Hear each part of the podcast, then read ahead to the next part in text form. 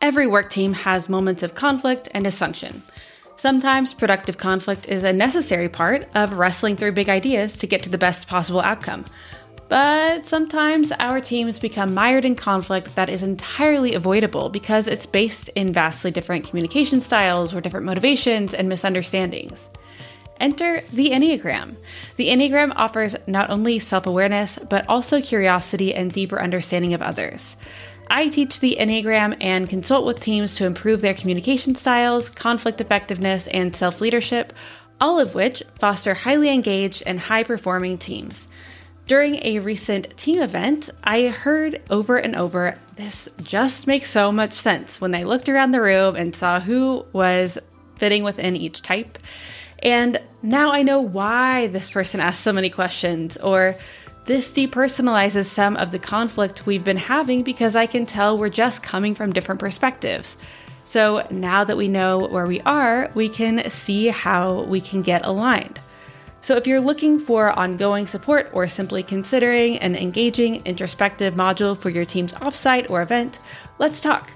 Reach out to the Nine Types team at hello at ninetypes.co or schedule a one on one consultation with me on my website, ninetypes.co. And now, on to the show. The difficulty is because we have been kind of told to push these things under the carpet we've missed out on those very important opportunities to actually use some of these experiences to build coping skills, to really build our psychological and emotional toolkit that will help us in future to navigate all types of trauma.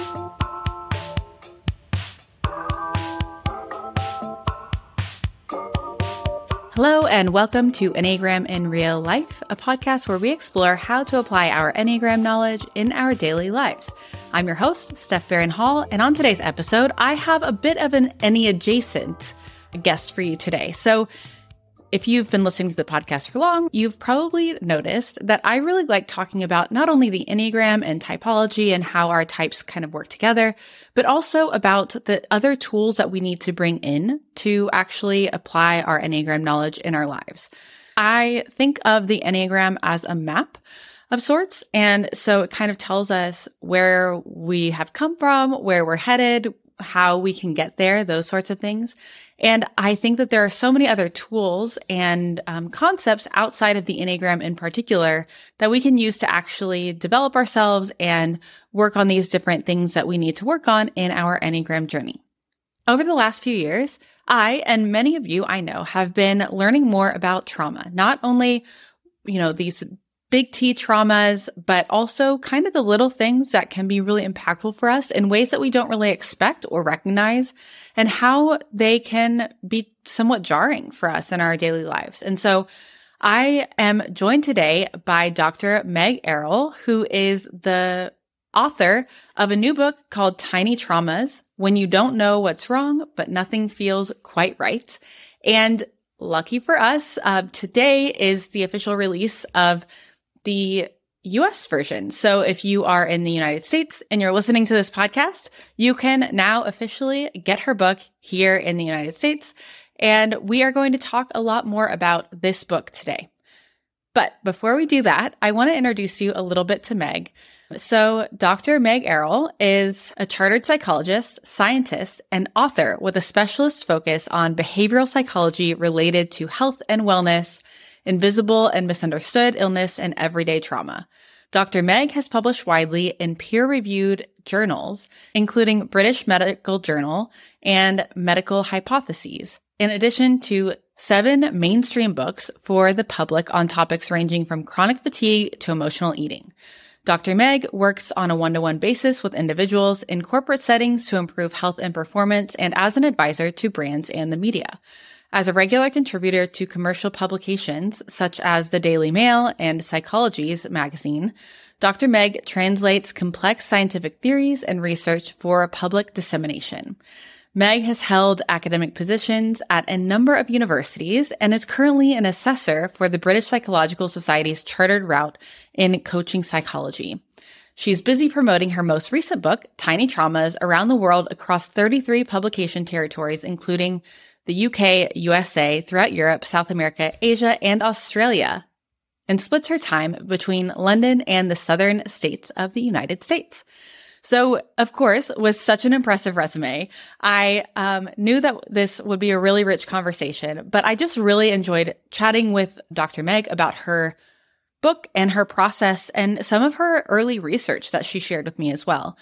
So, in today's episode, we're going to be talking about little t traumas, exactly what that means and why they're so important, and how a lot of the time when we talk about trauma, we're talking about big traumatic events, but these smaller events that we sometimes disregard can actually kind of seep in and um, take root in our psyches and actually have a really big impact on our lives in ways that we don't anticipate.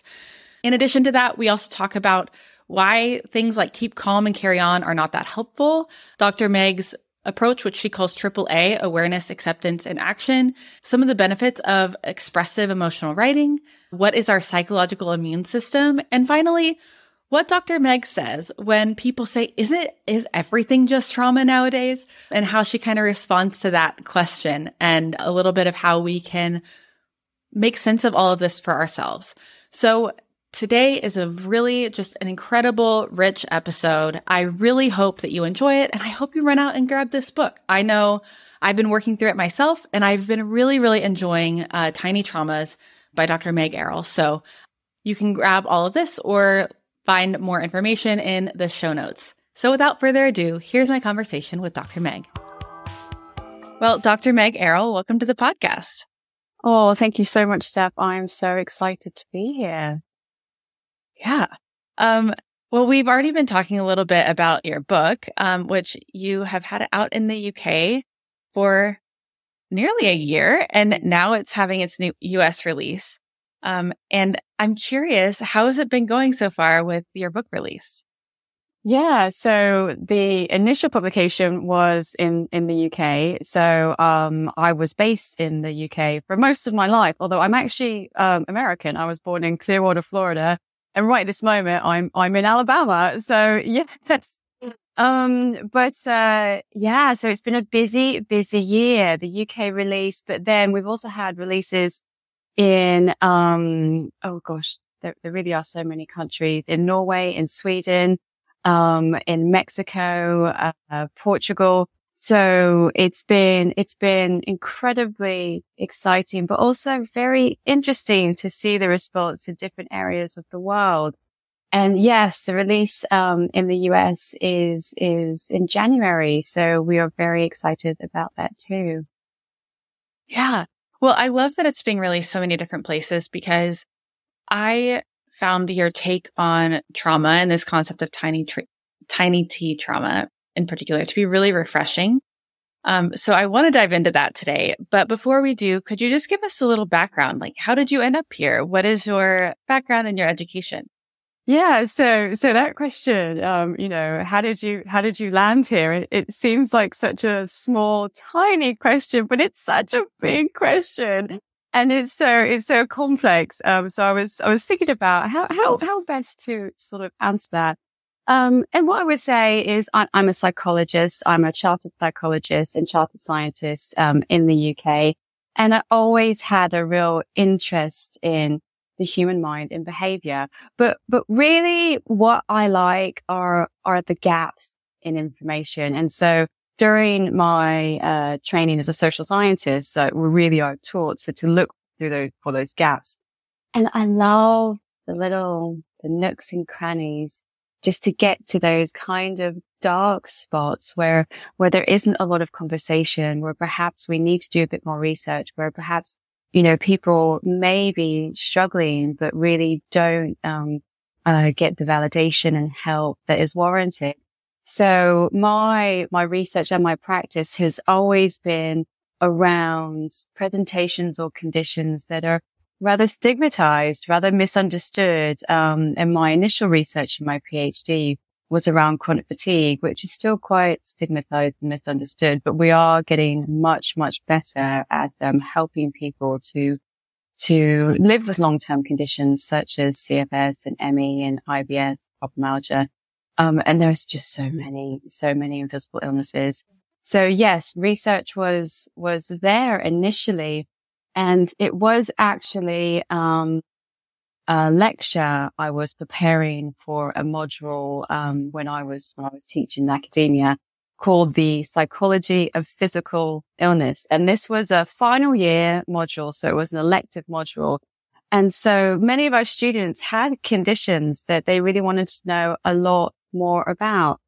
And I was researching um, a lecture on irritable bowel syndrome, and that was actually the first time I came across the concept of low grade cumulative trauma. And so when we're talking about tiny T trauma or little T trauma or sometimes small T trauma, it's called, it is around the, the pattern and the accumulation of smaller events and experiences in people's lives that really build up as a type of psychological and emotional sludge that really is like a plaque on our emotional arteries, as it were.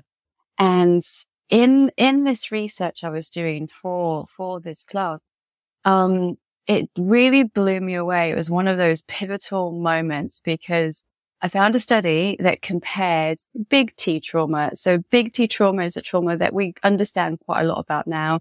So living through a natural disaster or, or a war zone, and um, perhaps being subject to a violent attack. So we, we understand that as being traumatic. But this study compared those big T traumas with these smaller, tiny T traumas. So perhaps growing up in a home that wasn't abusive per se, but perhaps love was conditional. Um, also experiencing, uh, numerous microaggressions in life. So these, as I say, lower grade, but, you know, cumulative, the buildup of trauma. And so as a scientist, my expectation was going to be that both of these um, types of trauma would, would lead to certain outcomes. So both physical and mental health outcomes.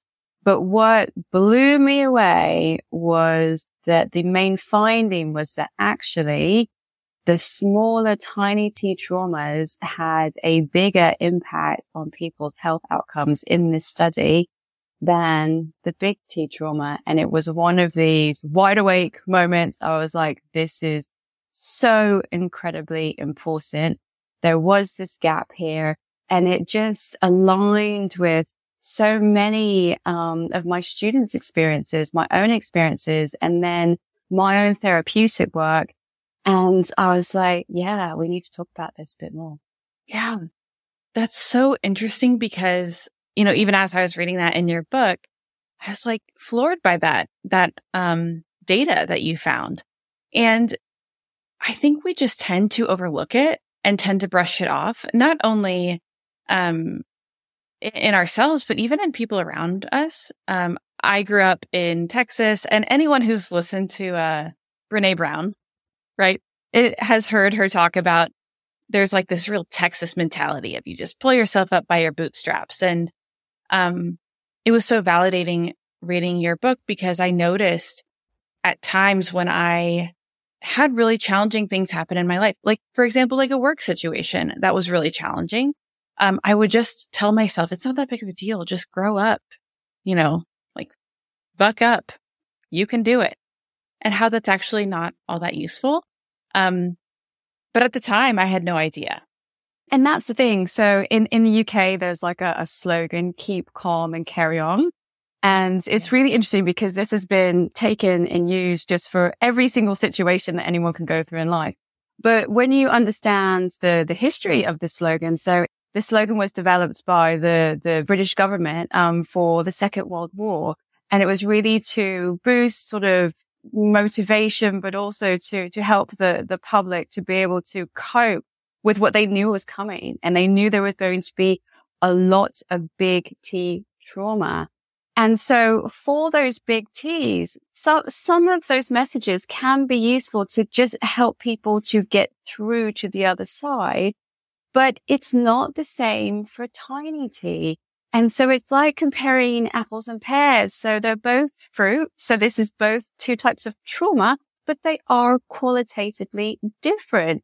And I think it's worth reminding as well that the diagnosis of PTSD, of post-traumatic stress disorder, was only entered in the DSM. So this is like psychologists and psychiatrists manual of diagnostic um, conditions.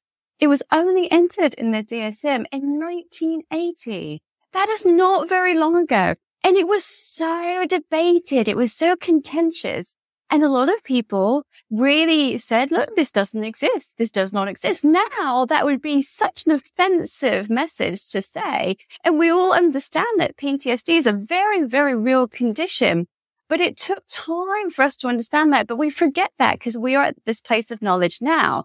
And with the low grade type trauma, the tiny traumas, we are going through a zeitgeist change. So we are starting to understand this type of trauma that affects many more people than the big T trauma. And that's what I saw in my clinic. I did see people who had some very major big T type events, but actually even the clients that had those experiences, they had received therapeutic interventions and they felt like they understood them. They really felt like they had received appropriate help for those but they still did not feel good. They did not feel okay. And there's so much more going on here.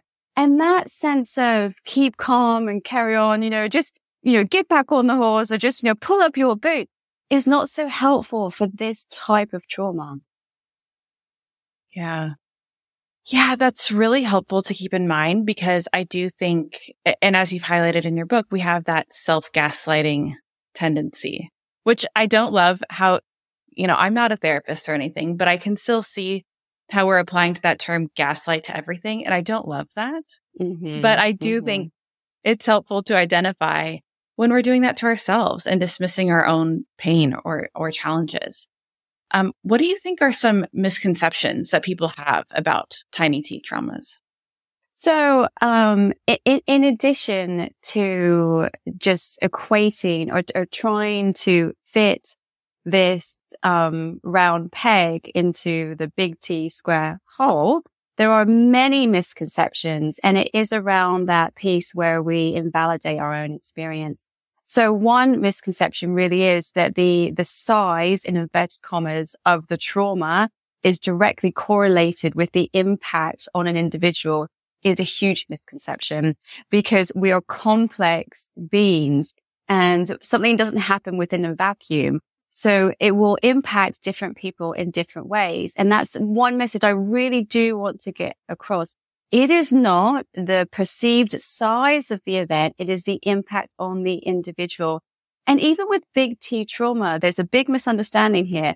Um, so there's a, almost a, a sort of assumption that everyone who goes through a traumatic experience will develop a psychological presentation.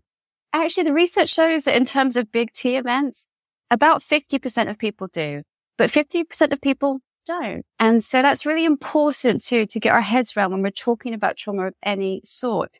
So really, in terms of our preconceptions about the actual trauma, we it would be beneficial. It would serve us better to put those aside and look at the impact on us, actually. So you're saying that more than the, the event, what's important is understanding no matter the size of the event, the quote unquote size of the event, the impact is what matters. Absolutely. And the difficulty is because we haven't really been talking about tiny traumas, tiny T traumas, is uh, I'll give you an example. So what I see, I would say almost without fail every week, what I see in, in my consultation room, well, most of it's online, but say online room, our clients that come in and they say, yeah, Meg, I, I don't know why I'm here. And you can see them almost sort of virtually or physically back out of the room. And again, there's that sense of that sort of a little bit of self shame, a little bit of invalidation there. And they say, you know, nothing that bad has really happened to me. I can't put my finger on it. And that's where we start doing the work and we start to unravel a constellation of tiny T traumas and oftentimes mixed in with some major life events.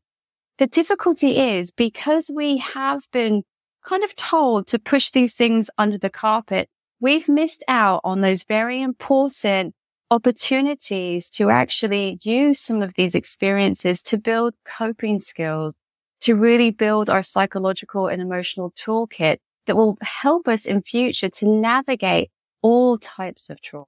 Yeah, I, am wondering too if you can speak a little bit to the cumulative nature of these traumas. Mm-hmm. So one of the motivations to write the book is I wanted to put everything in, in some sort of order and I wanted to really have a, a sense of what I saw in, in my clinic week by week. And so the types of presentations or themes that I saw, there were things like high functioning anxiety, low grade depression or emotional blunting. Um, clients having difficulties with navigating life's transitions. Also things like emotional eating, sleep disorders, um, and I would say suboptimal sleep patterns actually. And these are things that if you go to your primary care physician in the UK, if you go to your GP, you might not receive a lot of help because you're not going to fit into this diagnostic criteria that really looks at the most severe cases. So if we already have that sense of maybe it's not bad enough and we go to see a mental health um, professional and they kind of say, well, you don't meet the diagnostic criteria because actually you're still going to work. You're, you're, you're still looking after your family. You, you may even still be socializing. And these are what we call activities of daily living. And in most diagnostic criteria, if you can still do your life, you're not going to meet that, um, th- those guidelines for that condition. So you're not then offered help. So I wanted to put together a collection of these presentations to really to show people that, you know, this is what we are dealing with in the mental health community. And what you are experiencing is likely to be very similar to others. Yeah, that makes sense. Um, and I think it makes sense too because I've heard so much about um, a, a, lot of the time a therapist's role is to get their clients to subclinical. Now, I've heard, you know, different people say different things about this, but in my own experience, I've had times where it's like, okay, now I'm subclinical, but I, I don't feel like I'm thriving, right? Like I don't feel like I'm mm. doing great, but my therapist is like, well, you're not meeting clinical criteria, just like you said. Um, so what can we do? Because if we're in that, that middle zone, mm. it's difficult. And, and this is why I really truly believe that we are going through a zeitgeist change because, um, in terms of understanding mental health and, and mental illness, it is not, um, it's not binary. It is a continuum. And actually we can move on that continuum at different points in our life. It is not fixed.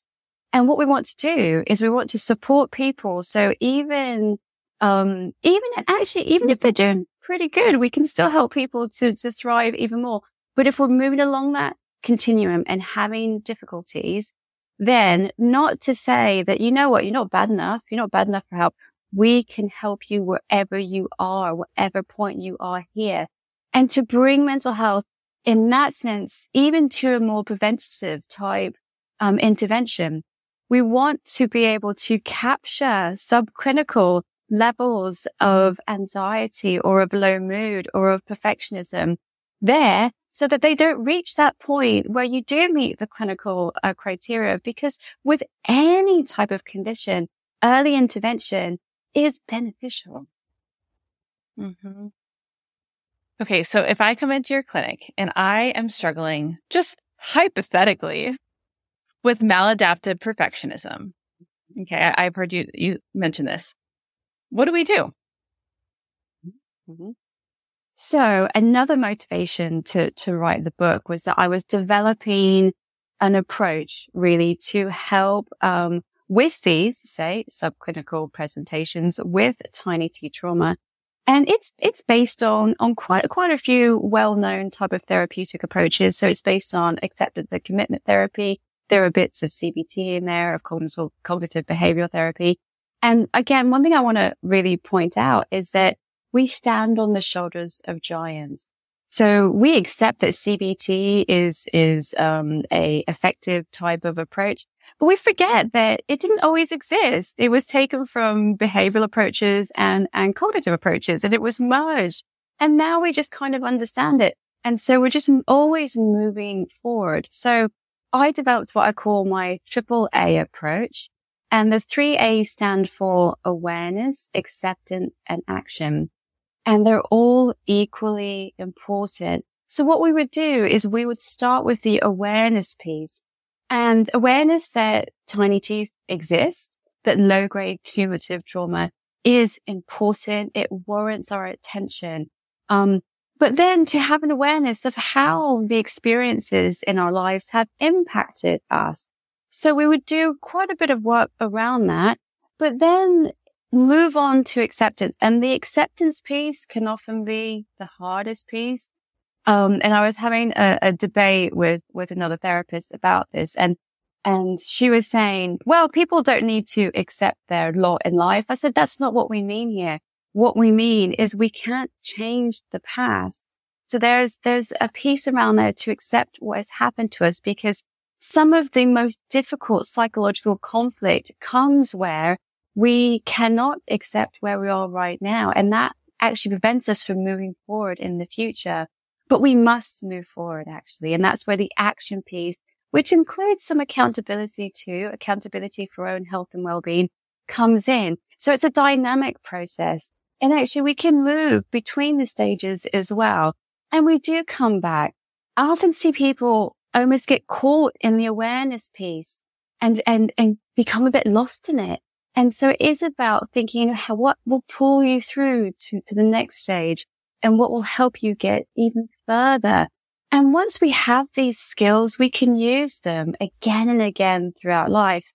And that's another point I, I would really like to, to make that psychology and therapeutic approaches, um, they need to be practiced like any other skill. So if, if we say joined the gym, um, and went once, we would kind of know we're not going to be improving our physical fitness. It's the same with psychology.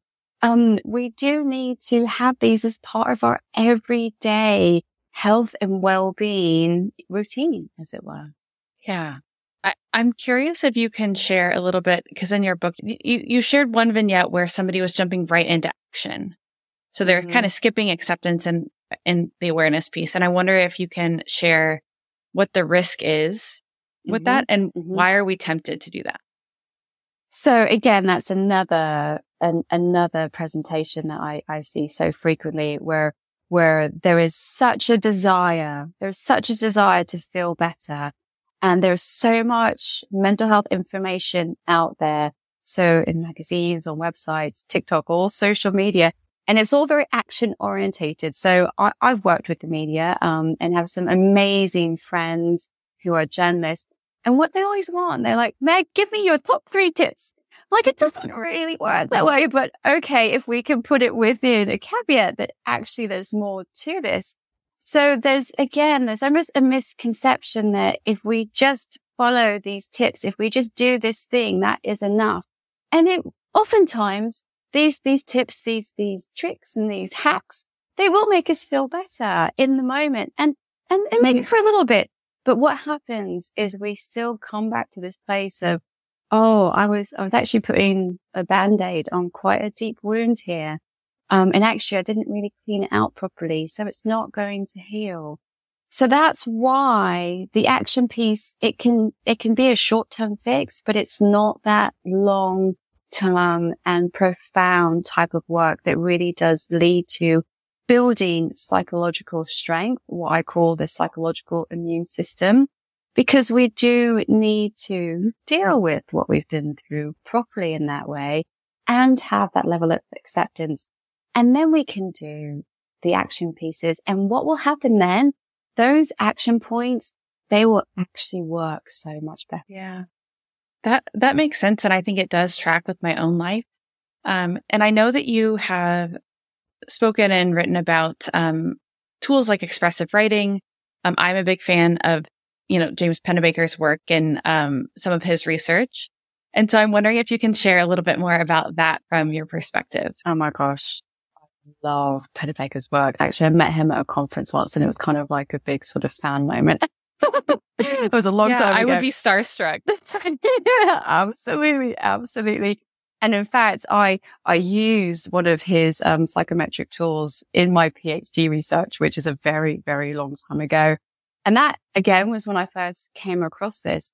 And there is such a huge and robust literature of evidence that shows the beneficial outcomes of emotional writing. But even of just writing down our thoughts, it doesn't have to be structured. And I think there's a misconception here as well that um, if we're engaging in expressive emotional writing, then we're going to have to really write all our deep, deep feelings. But no, just, just writing our thoughts can, can be helpful.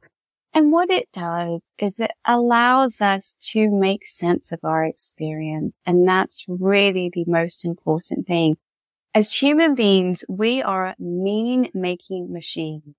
If our minds can't make sense of something, it will go around in circles. And what happens is we do tend to start to develop repetitive type thoughts, which can be quite intrusive then. So to be able to download our thoughts and feelings is so important. But there's actually research that shows even writing lists can be very helpful in terms of our mental health. So it doesn't have to be always this big deep dive. And there are loads of ways to, to help us to do this. So journaling, journal prompts, because it can be quite intimidating to look at a blank sheet of paper. I would always encourage, um, everyone to use pen and paper because it's, it's slower than typing and it mm-hmm. allows mm-hmm. that time and space to really get some of those processing points, you know, really happening in that way. Also, it is nice to look back on it. So, so Steph, I, w- I wonder if you had a diary when you were a, a younger, a younger kid. You know, I, I did and I didn't. Um, I think I felt like I should. Like I've always loved to read. So I would read stories about, about girls who, who kept diaries. And I, I think I had one with like a little lock, you know, and so I would try to write things, but I didn't do a, a ton of that. And then later, um, as I got a bit older, I, I grew up in, um, uh, more of a religious context in which there was a lot of commitment to devotional writing and diaries. However, when I was, um, in college, at times I was in an environment where I had to turn those in, um, okay. to be graded. So it made it, it really turned me off of any sort of journaling for many years. And just a few years ago, I, when I found James Pennebaker's work, um, I, that's when I kind of got into it again. Mm-hmm. It's so interesting how, how some of those more external, um, factors can be, can be so, so influential, sorry, can be so influential in terms of how, how we, we perceive and view activities that, that are aligned with our mental health. And absolutely in term, in terms of emotional writing, I, I always say to my clients, if we talked about journaling prompts or, or there's, you know, there's been some homework set in between sessions at work that they, they don't need to share anything with me at all. Um, the, the, the process of just writing the things down is, is really useful. Now, I did have, I did have a diary and so it had a little lock and I hid it, I hid it in a bear. So the bear had like a little tummy you could put it in. And I found, I found those diaries years and years later. And it was just so interesting to, to look back. And so some, sometimes we need kind of a motivation to, to engage in activities that are beneficial to us because life is really, really busy. It's really busy. And I, I do have a conversation with, with clients that it can just be so helpful to, to be able to view our transformation, our progress, because we don't remember where we were sometimes. So that can be helpful as well, but not, to, not necessarily to be, to be shared with anyone else, not even your therapist, but, um, so, some people don't get on with it and it's not a one size fits all at all. And so there's, there's an exercise in the book that if, if a client is, is not, you know, doesn't really uh, want to or doesn't feel aligned with emotional writing that, that they can use. And it's based around emojis. So I call it the emoji game. And, uh, m- most of us use emojis like with it within our communication. So I would ask a client to, to actually look, look at their phone, um, and, and see what, what most, most frequently used emojis are. And it's really interesting. It's really interesting what comes up. And, um, your listeners, they can do this and to see, see what those emojis are, the ones that are used, used most in your communications and to ask yourself, what does that emoji really mean to you? And here's where we get that important bit because it's not about what we think it means to other people. What does it mean to you? And then to think a bit about when was the last time you truly experienced that emotion? So oftentimes, um, for me, especially, I use the kind of, um, laugh out loud, the, the crying laughter one. Mm-hmm. And when I asked myself this, when really was the last time that you laughed so hard that you cried? And sometimes it had been a long time. Well, that was really interesting. So it's useful to, to check in with ourselves what that emotion really, really means. And then if it's a feel good emotion, it's useful to explore. Is there anything you can do to bring more of this into your life? So I identified that actually, um, when I laugh until I cry is almost always with my sister. Because mm-hmm. we have the mm-hmm. same really stupid sense of humor and we're also very obsessed with the 80s. Um, in fact, last night we went to, we went to the Beetlejuice musical and we did quite a lot of laughing until we were crying then. And just to know, you know what? Life is really, really busy. And so a way to maintain that sense of flourishing is to pause for a moment and think, you know, I want some more of that. How can I do that? So spend some time with my sister and get really nostalgic about the 1980s. It always makes us laugh loud. Um, and we can do this exercise as well with emotions that are seen to be unpleasant. And we can think about what were the circumstances? What was the context then that, that made us feel this way? And that brings a lot of information because all, all of this information is, is useful and it's just below the surface. It just takes a little bit of, of work and it is work, I would say, a little bit of effort to be able to, to just open up some of these discoveries. Yeah. Yeah. That's so enlightening and insightful. And I think I actually had a moment last week, perhaps, when I was laughing until I was crying. And um, it made me think I hadn't done that in so long. Yeah. Um, and, and that's the mm-hmm. thing because like in, in terms of some of the presentations, you know, that emotional blunting where you don't feel depressed, certainly. And I've had so many clients say to me, you know, Dr. Meg, I'm not depressed. I don't know why I'm here. I'm not depressed, but I just don't feel anything. That, that's a useful place to start. I would always say. So what, what are some of those feelings that you want to get back and why and what can you do and who can you be with? And it is just, just thinking about it in a little bit more detail and then using and stepping into that place of action to be able to do that. And again, I would say that this emotional literacy point is incredibly important. So, you know, we all know the importance of, of literacy, numeracy, even financial literacy these days. Emotional literacy is so imperative to human flourishing because even emotions that, even those feelings that feel very unpleasant, like sadness, like loss, like, like that sense of melancholy, they are telling us something ab- about our lives at present and oftentimes about what we've experienced in the past, whether they be the tiny T traumas, the major life events, or even the big T traumas. And so by being attuned to how we're feeling, we can raise our levels of emotional literacy that help us to regulate emotions, process emotions, and all those really good things because some of Pennebaker's work is just amazing around that piece of emotional regulation. So it's not, it's not, again, this is another misconception that we, we must act on all of our emotions. No, it's, it's not about that. But in terms of regulating how we feel is absolutely associated with flourishing and very good mental health.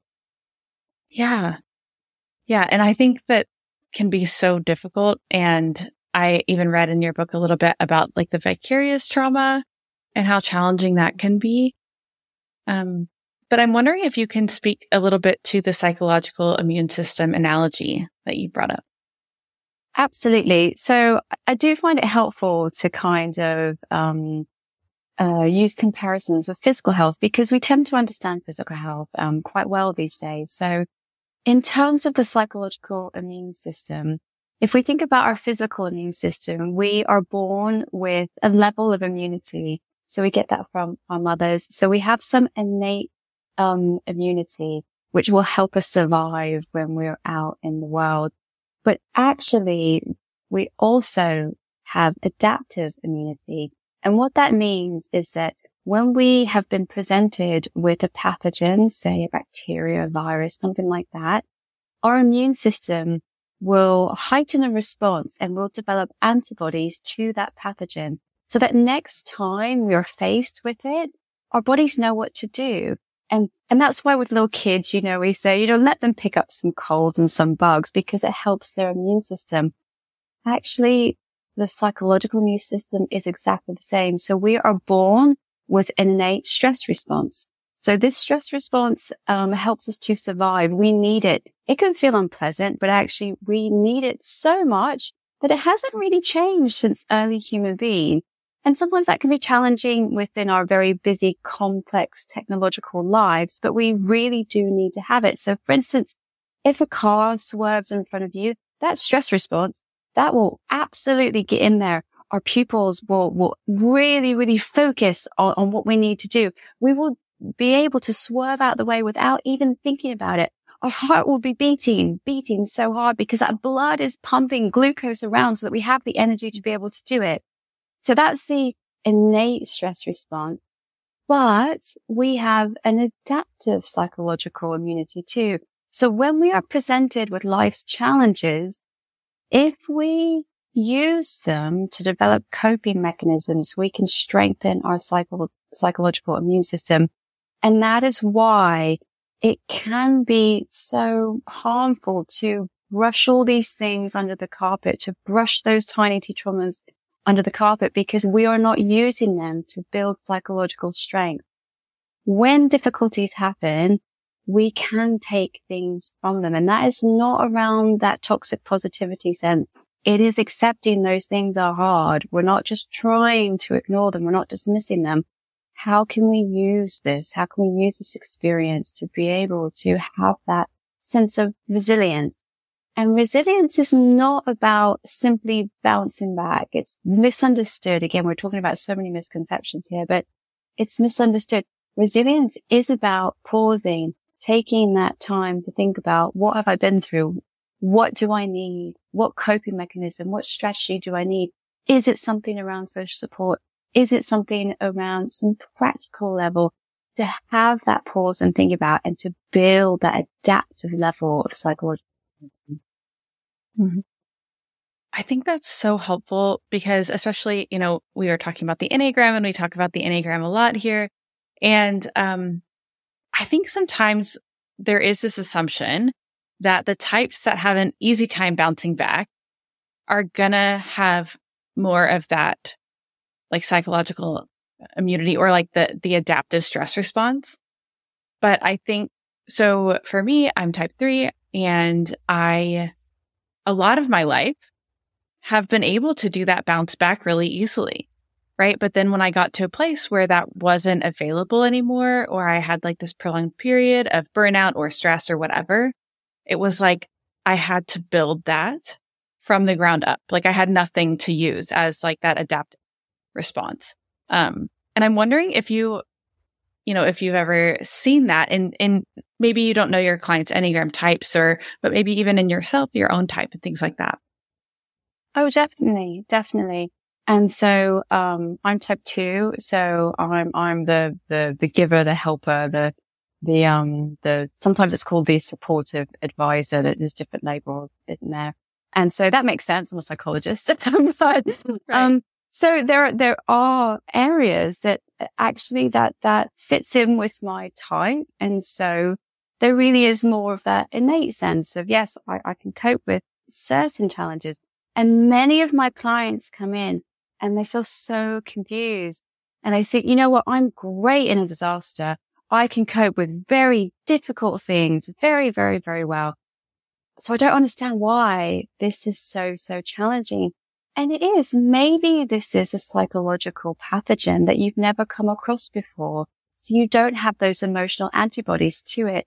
Having that awareness, that awareness piece is so reassuring. Because first of all, you know? If you haven't practiced that skill, why would you be able to just do it immediately? You know, we wouldn't be able to pick up an instrument and just play it. You know, we wouldn't be a concert um, musician if we'd never ever practiced before. So again, we give ourselves such a hard time for not being able to just cope. But actually, it may be that there is some work around there in terms of those particular types of emotional antibodies that we haven't had to develop yet. What I would say is that in general, you know, coping skills, they do transfer to a point. And oftentimes we can be very good in certain situations because they do suit our personality type and Enneagram type. But life will push us into other types of roles and situations. And then we need to think, okay, what, what bit of the psychological muscle here, what bit of the psychological immune system here needs to, to really be developed to be grown in that way? Yeah. That's so useful to think about. And um, even as you were describing that, it, I had this like aha moment. This is probably you're like, duh, that's exactly how this works. But it just like brought it into clear vision for me. Um, thinking about, you know, again, you know, we mentioned the cumulative nature of these, where it's like perhaps you're already at the edge of your window of tolerance, and then there might be like that tiny trauma that piles on top, and then that's when it becomes a thing where you have, you don't have the resources to have that resilient or bounce back response. Absolutely. And I, I do call this type of trauma trauma by a thousand cuts mm. because mm. it is that last nick, that last scrape that really kind of topples us over to that point of overwhelm, to that point of not feeling like we're coping there.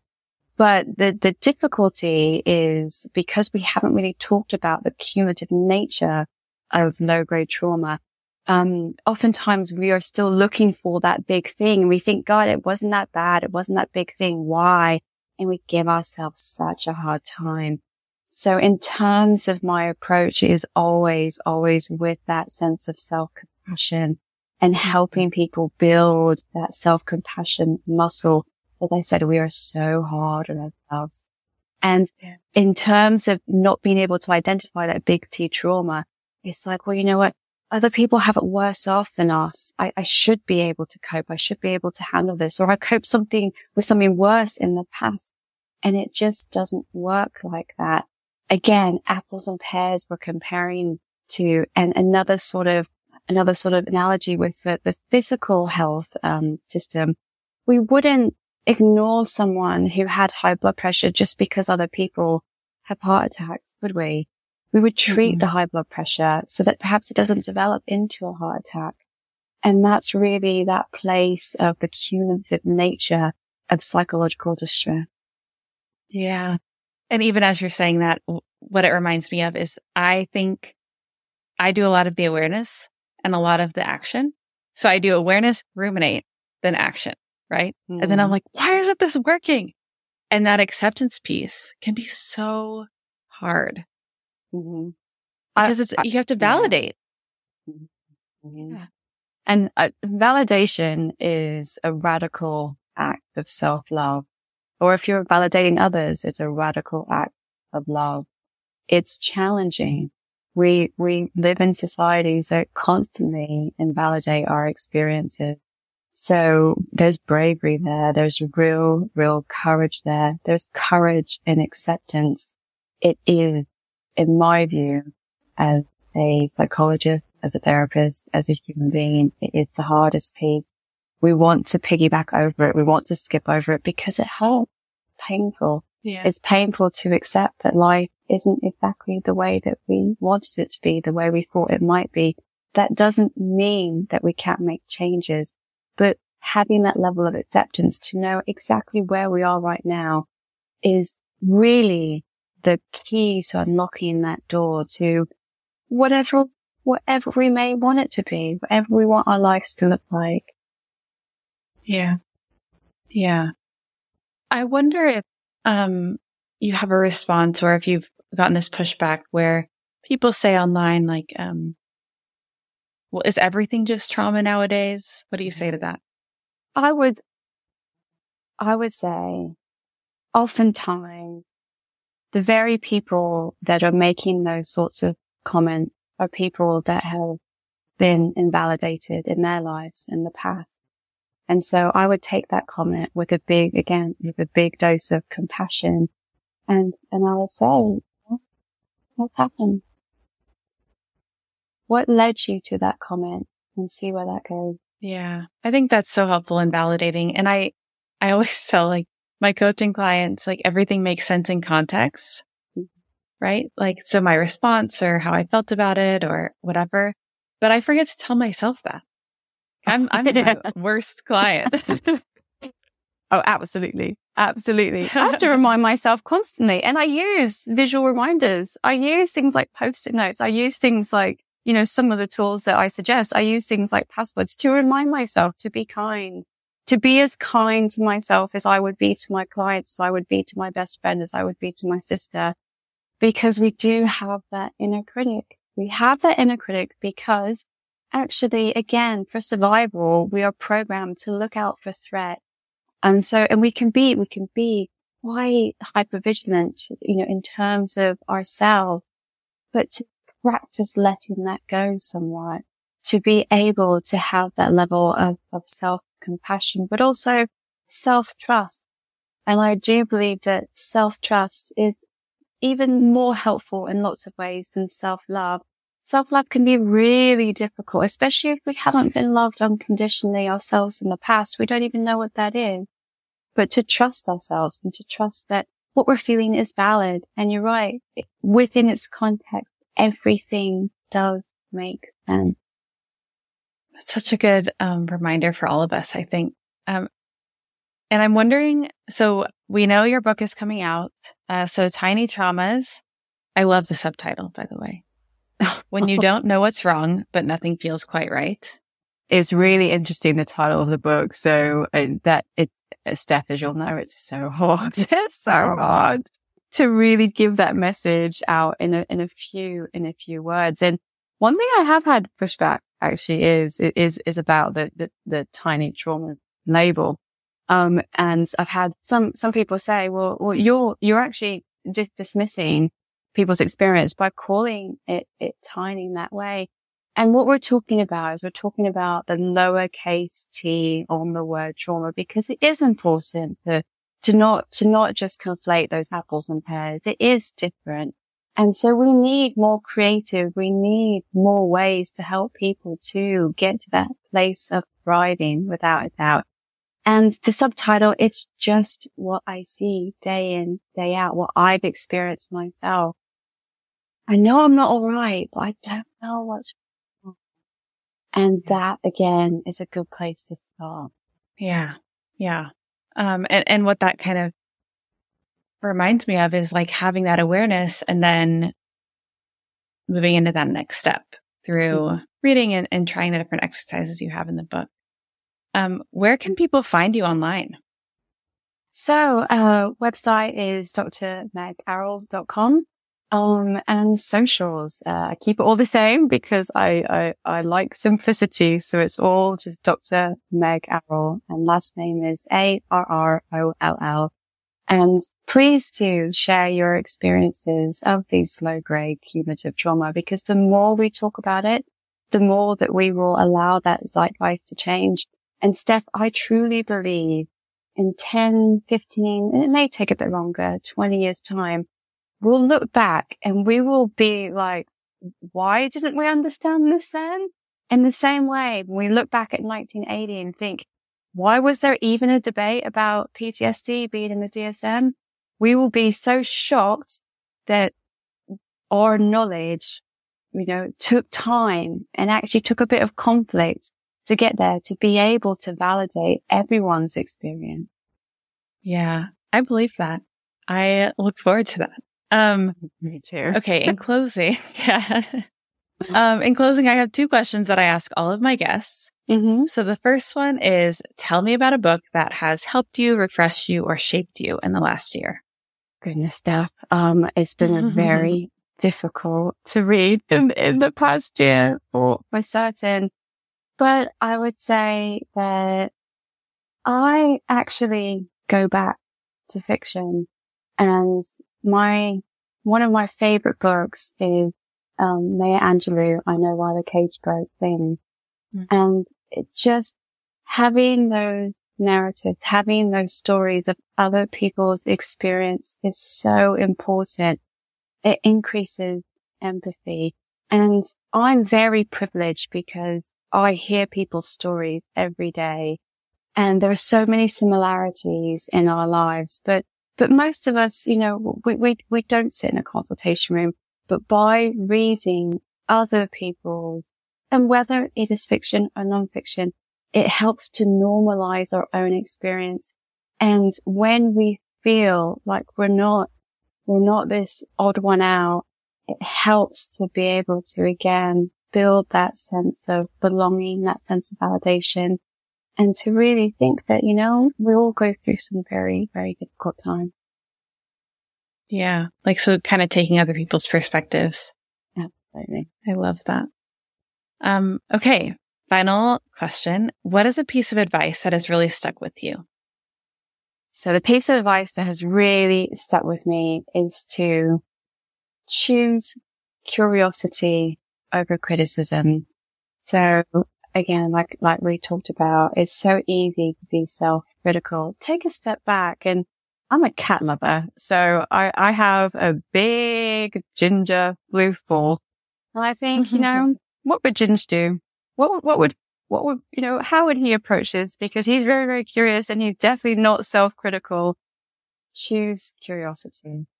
I love that. I think that's such good advice. And again, so hard to follow, but if we can remember that, it's just so useful. Well, thank you so much for joining me today. This has been uh, really enlightening and engaging, and I hope that all of our listeners will check out your book um, and its new US release for those who are in the US um, and everywhere else in the world that it's available. So that's great news. Oh, thank you so much, Steph. I really enjoyed this conversation and um, also your insights too. I always, I always feel like I learn so much more from others than anyone would ever learn to me. me too.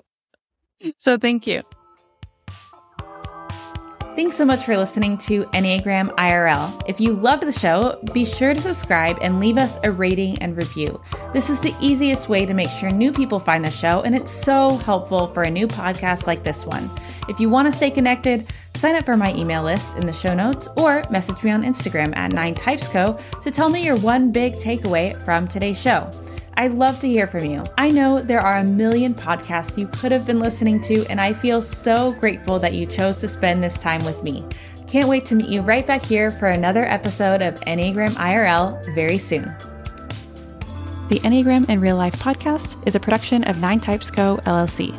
It's created and produced by Stephanie Barron Hall, with editing support from Brandon Hall and additional support from Crits Collaborations. Thanks to Dr. Dreamchip for our amazing theme song, and you can also check out all of their music on Spotify.